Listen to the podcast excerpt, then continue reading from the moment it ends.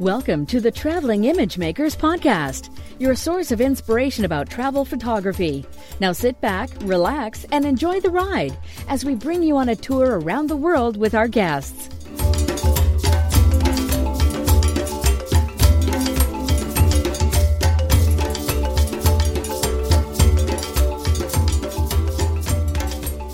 Welcome, everyone, to the latest episode of the Traveling Image Makers podcast. I'm Ralph Velasco, and I'm coming to you from Chicago. I'm glad to be here with my co-host Ugo Cei, who is coming to us from Milan.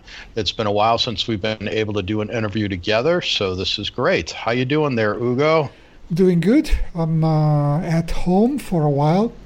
Just returned from a short trip to Frankfurt, Germany I'll be in Barcelona next week. Well, actually, the week after the next. Actually, when this episode airs, I'll be in Barcelona. So maybe I'll wave uh, hey from the Rambla. uh, Are you there for work or for yeah, pleasure? Sh- sh- short trip. I'll be teaching a course. Uh, yeah, and then we'll be together in Chicago, I guess right? That's that's right. Yep, uh, we got the Out of Chicago conference coming up uh, June 22nd through the 24th. Uh, we'll talk a little bit more about that uh, later in the show. Um, well, today's guest is a good friend of mine, Scott Herder, whom, along with his wife, Megan Indoe, I've known for several years now. Uh, we all got to know each other for the first time when the three of us were speaking at TBEX, the Travel Bloggers Exchange, and this was in Jerusalem. It was a while back. Uh, that was a fun event, and I c- keep running into Scott and Megan around the world. I think the last time we saw each other was in New York City at the New York Times Travel Show. Uh, Scott is originally from Huntington Beach, California, my old stomping grounds, and is an extremely talented photographer, videographer, and hyperlapseographer. I'm not sure if that's really a thing, but let's simply call him a content creator. According to the About section on his website at hyperlapsephotography.com, which we'll put a link in the show notes, uh, Scott took an obscene amount of time to graduate college. Uh, he had a degree in broadcast journalism, where his goal was to be a news anchor. He's had an in, he had an internship at NBC LA, and then went on his first backpacking trip to see the world. Uh, as with most of us, he then caught the travel bug and realized he never wanted to live in one area for work, and so he became the very definition of a digital nomad. Uh, traveling led him to want to learn photography, and learning editing in college led him into video. Then, as soon as he saw his first hyperlapse video, he was hooked. And now he's an authority on hyperlapse photography. And he even has an ebook out called The Ultimate Guide to Hyperlapse Photography, as well as a series of tutorials on his website. We'll talk about that in just a bit. Welcome to the show, Scott. How are you, and where are you these days? Hi, Ralph and Ugo. Thank you guys so much for having me. It's an honor to be on the show. And uh, currently, I'm doing great. Um, we are in Merida, Mexico, in the Yucatan province, and we are basically here until June 7th. So the time is almost over. So you're just in between uh, tr- uh, work gigs or travel and just trying to get some downtime, catch up a little bit? Exactly. Basically, um, we were doing a project back in California and we finished it, kind of had a crazy story there. But um, now we just decided we needed to take a break. We were overworked, we needed a break. So we came to Merida. It seemed like a great place. We had some friends that were living here.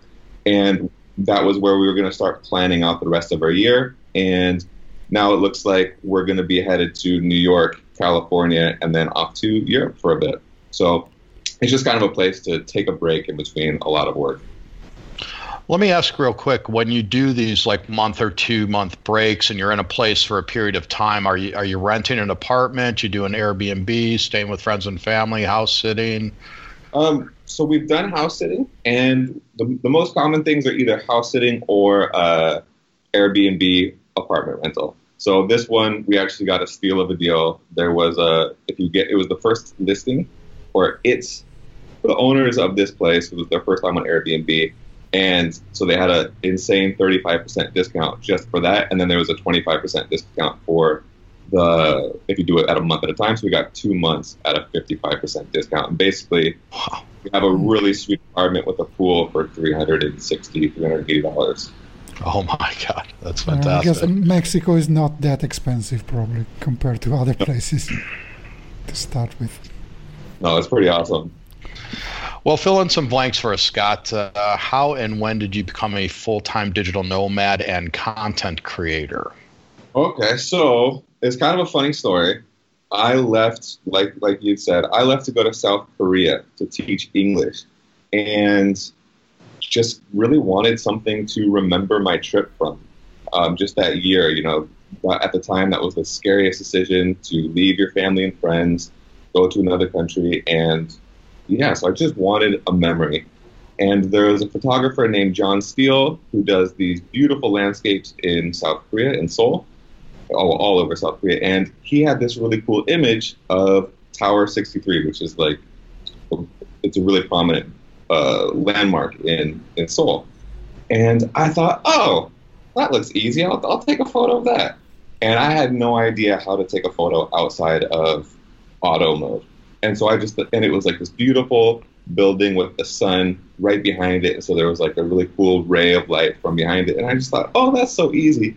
And that's when I learned, oh, he put a lot of thought into it from composition, from time of day, and all this. And so I was like, oh, shoot. And my first photo just absolutely sucked. And I was like, okay, well, I got four or five more months living in South Korea. I'll go and try this photo every day for a week. And then that's when I saw that one hyperlapse video by a gentleman named Rob Whitworth.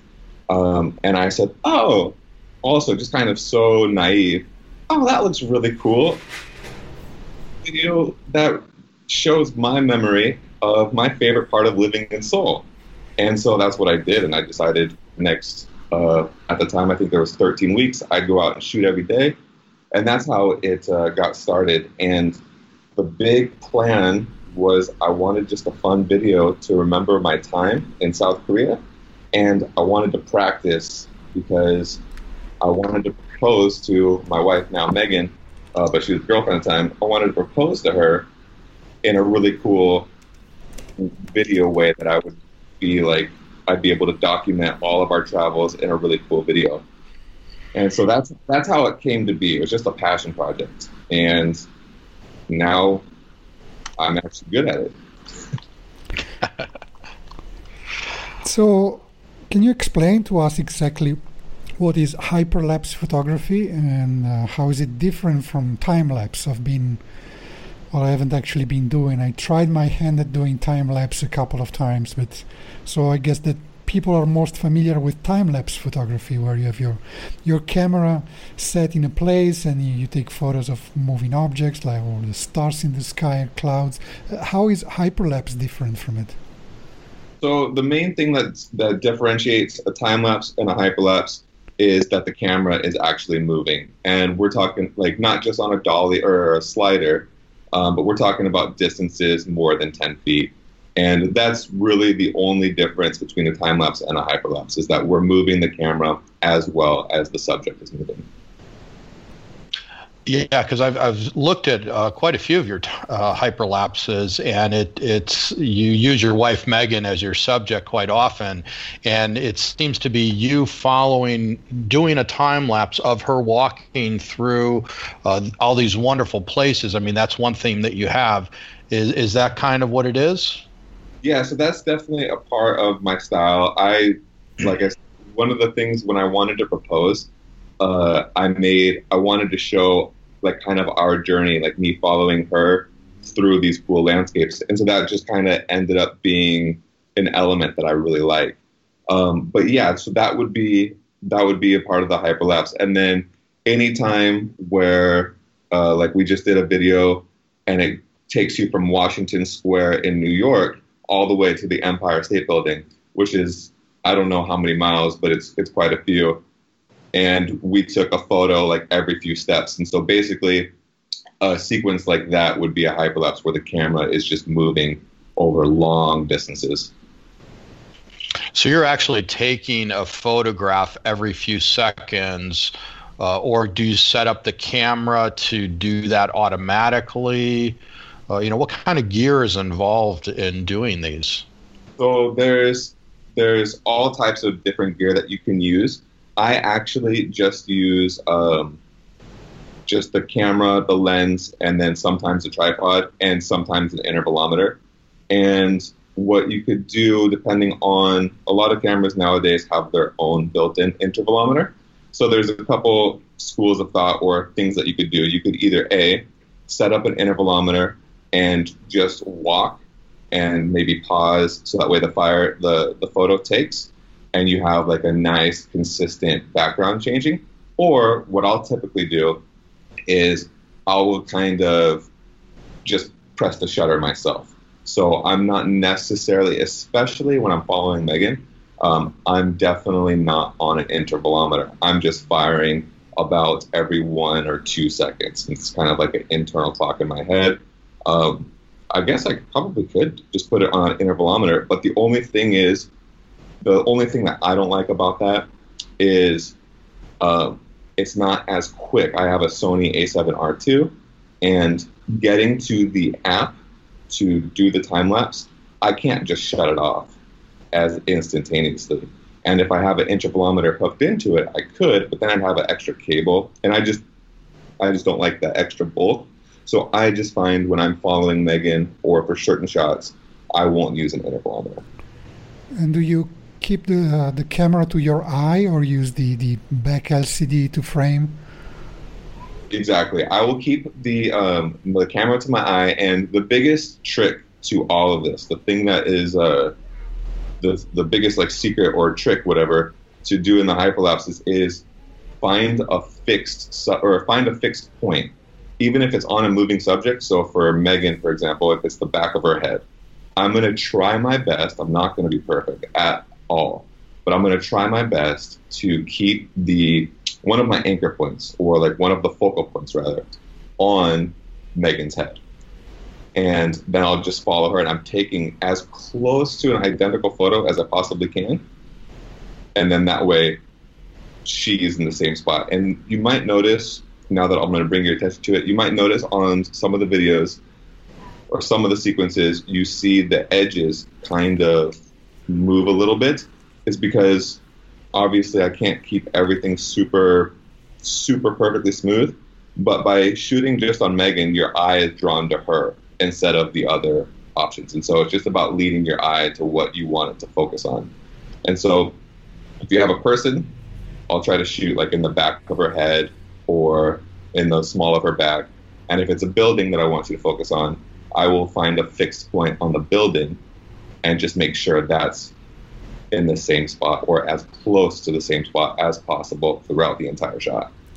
I guess it takes a lot of practice and trial and error to get it right. It took it took a lot of trial and error to get it right, but then once you figured out the recipe, then you kind of know what to do. And so it really comes down to finding a point on a person or an object and making sure that's in the same spot throughout the entire shoot and that's that's really the key ingredient.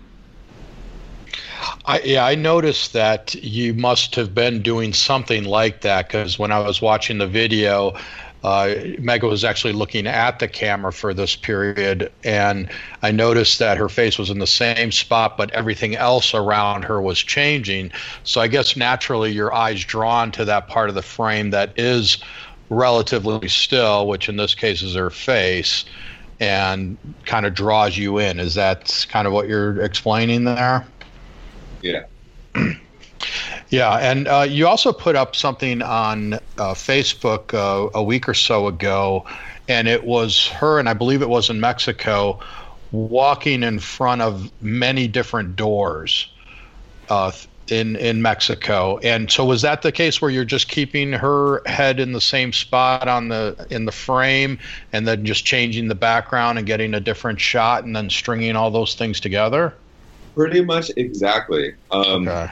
This is really similar, and it's really cool because there is so much. This is done in um, a couple programs, but that are like a lot of people would be intimidated by. But there's this one thing, it's called the motion tracking tool in After Effects. And what this allows you to do, or how I use it, is it's really the only thing that I necessarily understand in After Effects. I'm, I'm not like, there's really, there's so much stuff that you can do with it. But if you can understand the motion tracking tool, which basically you say, I want X to be, I want this thing to be right here. So if it's Megan's head, I want it to be right there. I can put it right there every single time. If I want this building to be right there, as long as I'm close in in um, production in the shooting, I can fix it in post. And while it might not be ideal, it's really great because you were um, you were having a chat with this on one of your podcasts about like the balance of shooting and and getting shots and uh, enjoying the, the experience while you're there. So sometimes what I like to do is if I'm right there in the moment, I'm not going to spend an hour trying to make sure Megan is exactly in this shot. I'll just kind of get it as close as possible and then fix it with this motion tracking tool in After Effects. So I'm Does that make bit, sense? yeah, makes sense. Uh, I'm a bit of a geek, so I would like to do some maths. uh, understand, in order to do a typical sequence like that, uh, what's the frequency of uh, of shots? I mean, do you take a photo every second, or every few seconds, or a fraction of a second? So it'll change based on the sequence that we're doing. And you start to kind of get a feel for how many photos you need. And it just takes time. Like if you're shooting a, a sequence of clouds, for example, and they're slow clouds, you could shoot like every 10 seconds, or stars every 15 or 30 seconds. It'll just depend. If it's a moving person, I typically do one to two seconds. That's what I find. But it's it's a subjective thing, and people could shoot more if they wanted a certain look, and people might have their own styles and aesthetics that they might want to achieve. And so, for what I like, I find it just varies from sequence to sequence.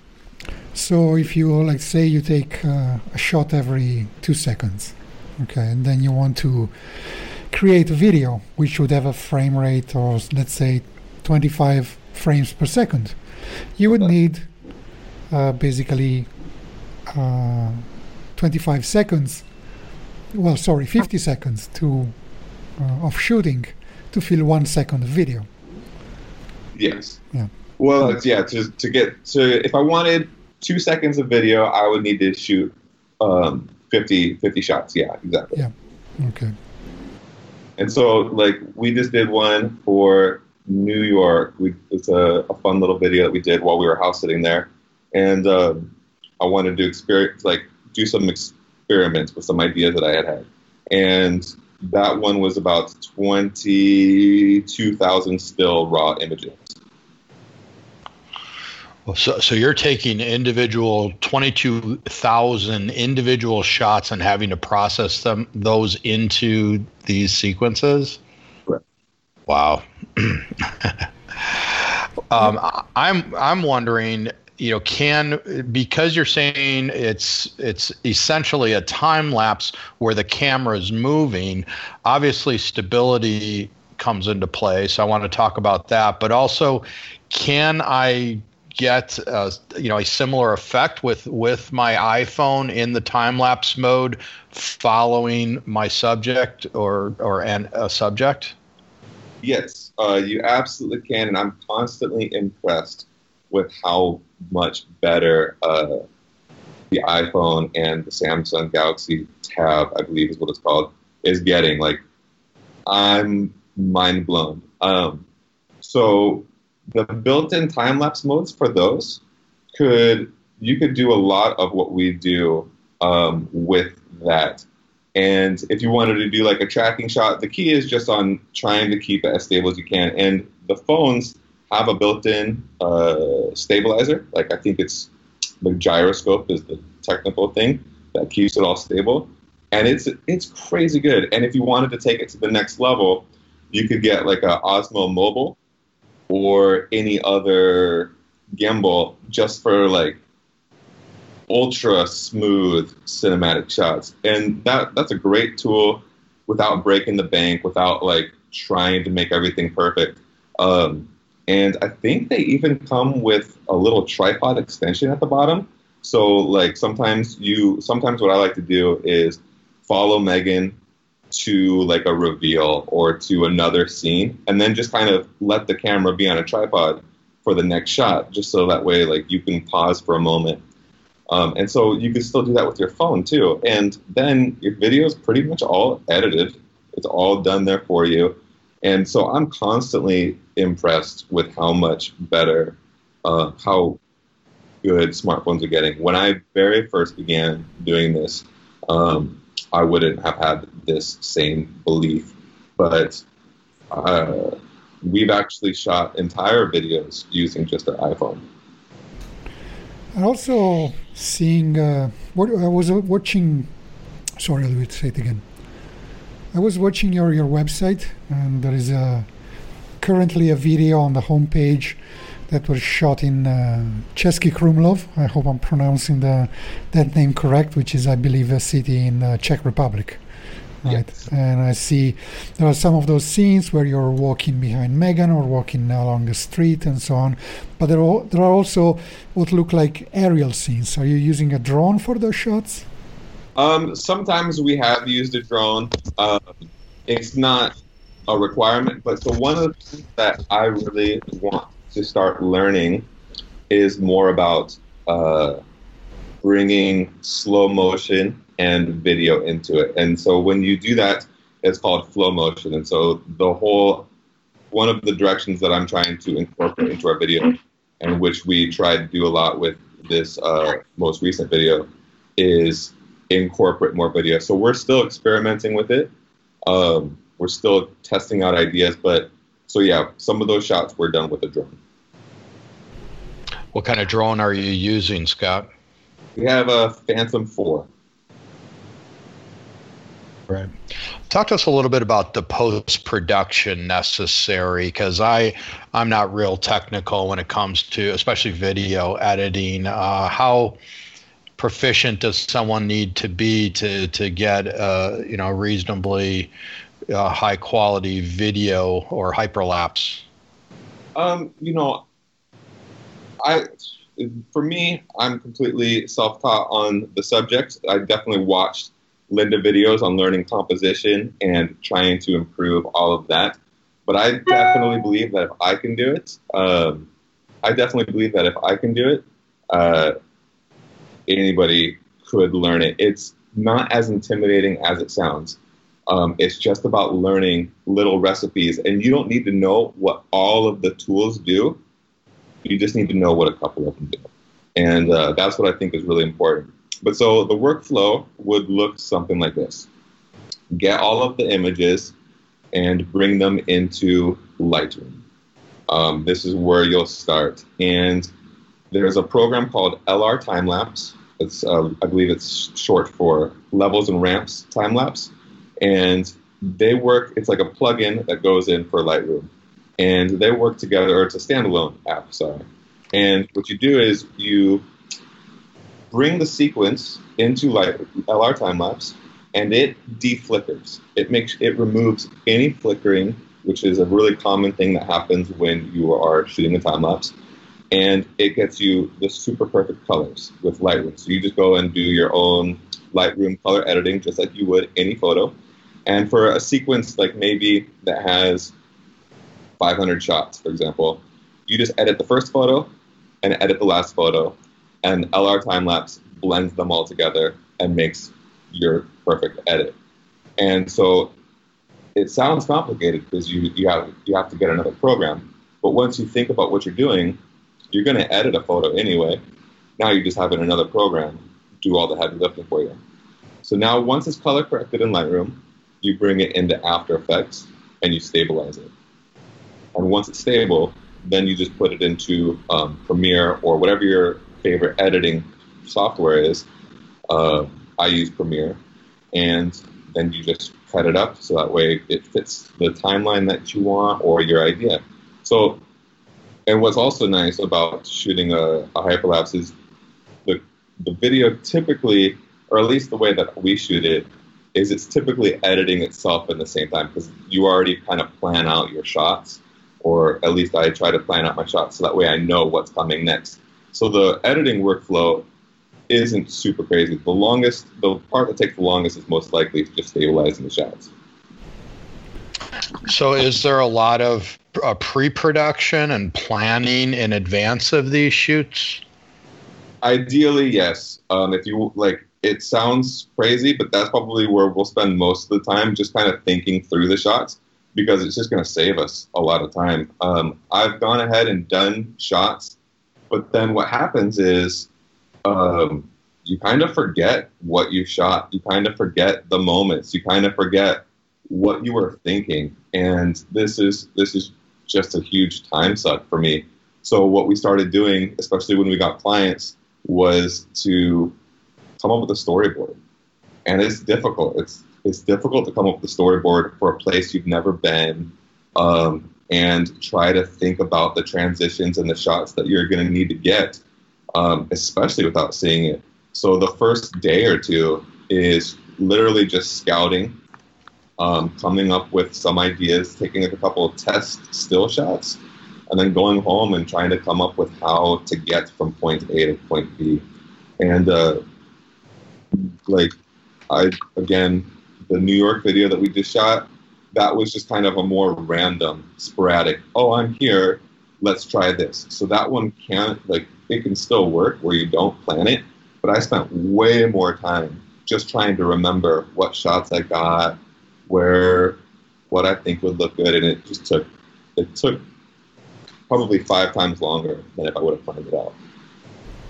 You said you're shooting raw, right? So um, right.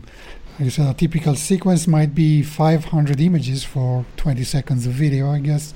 Uh, isn't it a, a lot of it's a lot of data to process, right? I mean, uh, when I did my little attempts at doing time lapses. I, I try to remember to, to set my camera to, to JPEG just because I didn't want to to spend hours at the computer just uh, just loading images into Lightroom, which uh, um, at least when I was doing that tended to be a, a bit slow. Uh, it, it's really necessary to shoot RAW, or you can maybe if you're starting get by with JPEG. So if you're just starting, def, just shoot with whatever whatever you have, and I would recommend if you're just starting yeah, just get out there and shoot. Um, eventually, if you have a, a, nagging passion like I did, I just I obsessed about it. So I just wanted to make them better and better and better, and that's all I constantly think about. And so what will typically happen is if you shoot in JPEG, as you guys both know, you just don't have as much flexibility in in post in Lightroom, um, and so you're going to have a higher chance of getting flicker and you're just not going to. Those are going to be the limitations. But file size um, uh, is definitely, you know, you're, sac- you're in my opinion, you're sacrificing image quality for file size, and hard drives are pretty inexpensive. So I just load up on now. Now that we have four terabyte hard drives that are about like the size of a smartphone, so we just have a couple of those that we travel around with, and then when we're back at a base, we dump them um, onto like a server back at back at home. Tell us about the commercial work you're doing, uh, shooting for clients. Are those mostly destinations, or uh, who are some of your clients, if you don't mind telling us? And you know, how does that work for you? So, shooting for clients is is new-ish. It's been like the last year, year and a half that we've been shooting for clients, and we've had a couple. The the bigger ones that we've worked with have been Czech tourism, and um, so which that was a destination, and then also worked with a real estate company, which was by far and above the biggest campaign we've ever done. The crazy thing, well, not the crazy thing. The the thing about that was we weren't allowed to share anything. We had a we had to sign a um, non-disclosure agreement, and we couldn't share the video. And so it's just, which was, it. Sorry, let me grab my train of thought. Yeah, we couldn't share anything about it. And being somebody who just loves talking about time lapse and hyperlapse photography, that was the biggest um, crutch because I wanted to share these projects and these ideas and all this stuff that I was learning, but I couldn't. And the thing that I learned the most about uh, doing shoots like that or for a client is the storyboarding, the planning. And when you have a client, you have to send them a proposal of shots. And it's a really complicated thing to explain. And like how you're going to do a transition and come out of, you know, like they had a movie theater at one of their um, at one of their locations because it was a big mall in Southern California that we shot for, and they had a movie theater, and we were we asked for the movie theater to be vacant, and we were going to superimpose the screen of the video, and we were going to like basically be flying around their whole their whole mall and trying to explain the transitions and get the logistics of at this time we need to be here shooting this shot and trying to get all the stores and all of the vendors and everybody to cooperate was one of like the biggest logistics hurdles I've ever had in my life. And uh, we were there to shoot three projects, and one of them, um, we thought it would take us a month, and it ended up taking us almost ten months, and we only finished two of the projects just because of the back and forth, and that was the biggest learning experience I had ever had. Um, so now so yeah, the, the biggest learning experience is just when you're dealing with a client and especially big corporations, the paperwork that goes into it and all of the legal process and all of the steps that you go before you even get to shoot. We actually, for those projects that, that took 10 months, we actually shot for a total of four days. That's uh, amazing the amount that uh, goes into before during and after these. Uh, I had no idea what was involved, but it sounds like uh, you know you're obviously doing this professionally. You need the best product for your clients. Uh, you know, as the expert, you need to to be doing these at the highest quality level. And uh, but it still sounds like uh, you know neophytes like us can do these and, and still get a reasonable result with the very limited equipment, planning, or post production. Am I right? Yeah, I mean, I plan it all out, but you, when I first started, I didn't. I just got out there and shot because it was something that I really enjoyed doing. And again, I just use for 90% of our shots, unless there's something that requires it or there's an idea that we want to try, I'm just using um, one camera body, one lens, and a tripod. And I think that if you have those things, you could you could definitely do this. And then again, if you just wanted to get super down to the basics, just a smartphone, and you'd be surprised. Like a lot of the stuff that we'll shoot, we'll experiment with the phone all the time, just to constantly learn and try new ideas. And it's a great it's a great resource. And I, if there was anything that I would recommend to anybody, it would just be to just shoot with things that you have. And I think that like the limitations of trying to figure out how to get the most out of your gear, out of the things that you already have, is the best way to push yourself and learn. Well, earlier you mentioned uh, your ebook, The Ultimate Guide to Hyperlapse excuse me, the ultimate guide to hyperlapse photography, which is over 100 pages long. And you, have been kind enough to set up a promo code of 20% off of any of your offerings site wide. And that's just for our listeners. Uh, the promo code you gave us is TTIM, and we'll certainly put a link uh, in the show notes and let people know where they can uh, redeem that code. But uh, really appreciate that offer and the prices that you have on the site are already discounted. This is an additional 20% off of that. So um, we'll make sure people have, have know about that. Okay, thank you. And you know, we're we just finished up a video. We're trying to our goal for the next part is to go ahead and create a video series that's going to make it really easy with a bunch of the things that we've been learning. Um, I didn't have the video skills but now, with all of the work that we've done, we've actually learned how to kind of put it in digestible little video segments. And so we'll be updating uh, the site and the information in months to come with actual video tutorials that'll walk you through how we see things and, and the reason why we do things, which I think is really fun. Should we maybe mention the uh, address of that page where people can get the, the ebook with the with the discount? I think we have a, a little uh, short URL set up for that.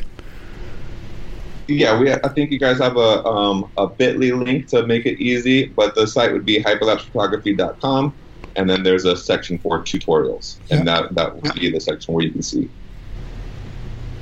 Yep, I think we have a set up a page at bit.ly slash ttim dash hl for hyperlapse. So if people who are listening to this while on the car or running or so on can just memorize this one, that's bit.ly slash ttim dash hl. Correct, Ralph? That's right. That's right. So uh, we'll be sure to put it in the show notes, but for those of you who are don't have something to write down, that would be the link. And again, the promo code is TTIM. Right. Just uh, one last question for for Scott uh, to, to make this really useful for listeners who would like to uh, start doing some time lapse uh, photography. Uh, maybe one uh, super quick and informative tip about um, when, when starting up? What's the best tip that you can give, and what's the typical mistake to avoid? Okay, so the best tip is when you're if you start off with time lapse. So that's the best tip. Just start off with time lapse and kind of learn what goes into just a time lapse first, and remember to drag the shutter um, so that way you don't get flicker. So and dragging the shutter is to just kind of take a a little bit of a longer exposure mm-hmm. than your focal, or just kind of take a long exposure. So go out and shoot, and just remember to drag the shutter and start with a time lapse. I think would be the best best way to get started. What would be your recommended uh, shutter speed, if there is one? Um. So yeah, it would change, but if you were gonna like shoot the clouds, which maybe would be a good thing to start on, maybe like uh, half of your interval. So, or actually, let me just rephrase that. Maybe like one, one, uh, one fourth of a second would be good. Okay. Well, um, you know, we always like to talk to our guests about a particular destination that they're familiar with and passionate about. And um, I wanted to, you know, earlier you told us that you're in Merida, Mexico, uh, just kind of catching up and planning for the future. But you've also spent quite a bit of time in Seoul, South Korea. How did that come about? And uh, you said that you were there for two and a half years. Is that right? Yeah, I was there off and on for two and a half years, and it came about um, from that trip that I um, I when I was in when I was the intern at NBCLA, and uh, I just left, saw other people teaching English or traveling, and so I did a six months trip and just fell in love. And I was like, how can I do this? Uh, learn from them, and South Korea just seemed like the best of both worlds. It was really um, great standard of living, and it was a place where I could save money, which were the two biggest factors for me. And that's that was really the big motivating factor. Um, and I absolutely am head over heels with in love with South Korea. I love Seoul. I think it's one of the funnest cities. I think the people are amazing, and the food. The food, I, I didn't know much. I never really was a foodie, um, but I'm slowly becoming more of a foodie with every bite. Uh, and Seoul was kind of what started that kick. Um, the food is just absolutely delicious, and the city is so fun.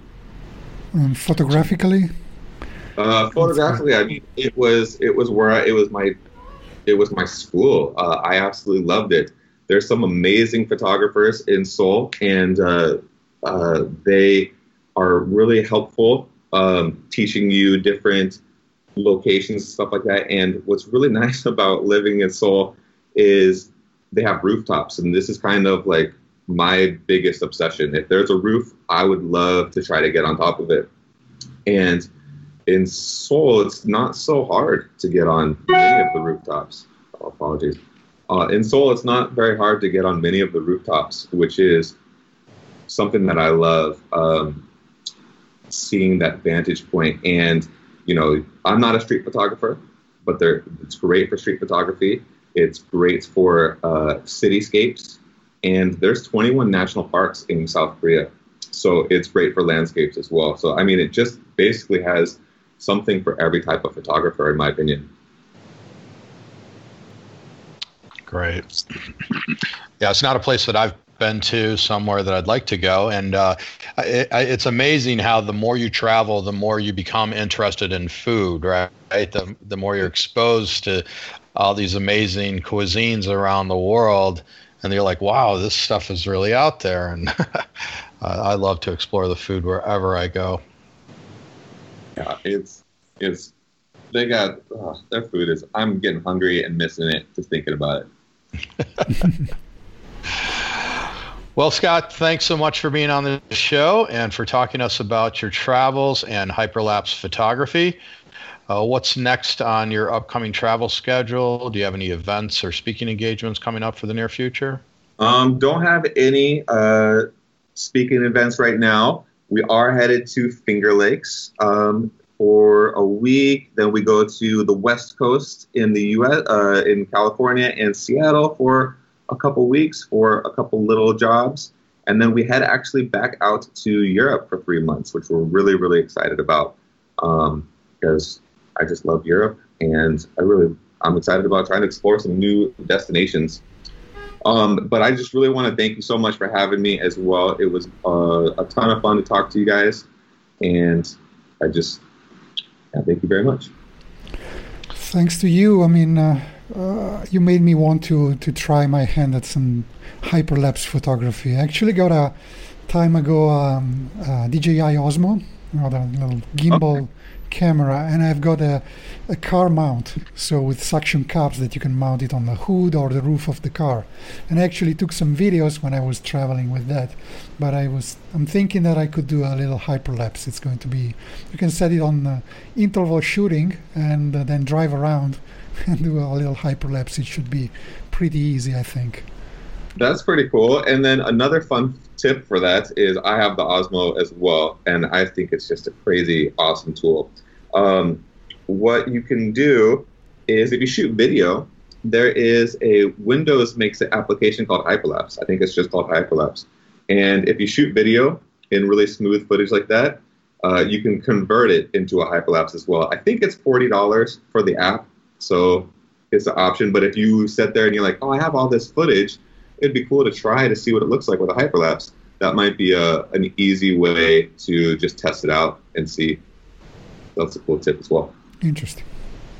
Uh, so converts a regular video into a hyperlapse. Yeah, that cool. It's going to cut out a ton of frames, but it also stabilizes it at the same time. Mm-hmm. That's great. Yeah, it's a really cool tool. Well, where can our listeners find out more about you online, Scott? Um, so you can find out more about me uh, and my wife on boboandchichi.com. We run a travel blog, and that's like where we update more, a lot of our stuff. If you're super into just the hyperlapse style of photography, I post all of my work on Vimeo at uh, scott, uh, vimeo.com forward slash Scott Herder. And um, we also are on Instagram at Bobo and Chichi, which is B O B O A N D C H I C H I. Very cool.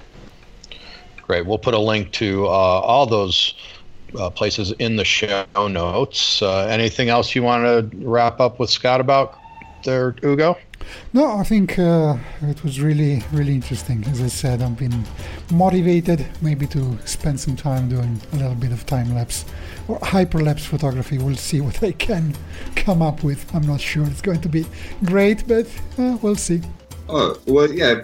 As you run into questions or have any questions, just shoot me a message. I'll be more than happy to help you. Great. Yeah, it's funny how uh, I, I've kind of been doing hyper hyperlapses inadvertently because I love doing time lapses simply with my iPhone. And then at times I'll just kind of hold the phone in front of me as I walk through a market or someplace interesting, or as I'm driving, I'll put it in the front windshield. And I guess I'm doing a hyperlapse uh, without even knowing Yeah. it. yeah, there you go. There you go. So, well, thanks everyone for listening. And remember that Ugo and I will be presenting at a, a special workshop at the Out of Chicago Photography Conference on June 22nd. It's called Storytelling in Travel Photography and will consist of two classes a photo walk with Ugo and I, plus an assignment with review at the end. This is a full day, goes from 9 a.m. to 4 p.m., and there'll be just 15 participants total. Uh, the cost for that is an additional $199, which is a real steal for a full day uh, workshop like that with two professional photographers. Uh, you can follow me online at all the social media platforms, both at Photo Enrichment and at Ralph Velasco. And be sure to visit our website at photoenrichment.com to see about upcoming tours and other announcements. Uh, Ugo, where can people find out about you online? As always, uh, you can find everything about me at ucphoto.me. That's my main hub. Uh, everything is linked from there. Or just uh, Google my name and you can find me there. That's going to be the first result. And as you said, all the usual social media platforms uh, uh, Instagram, Facebook mostly.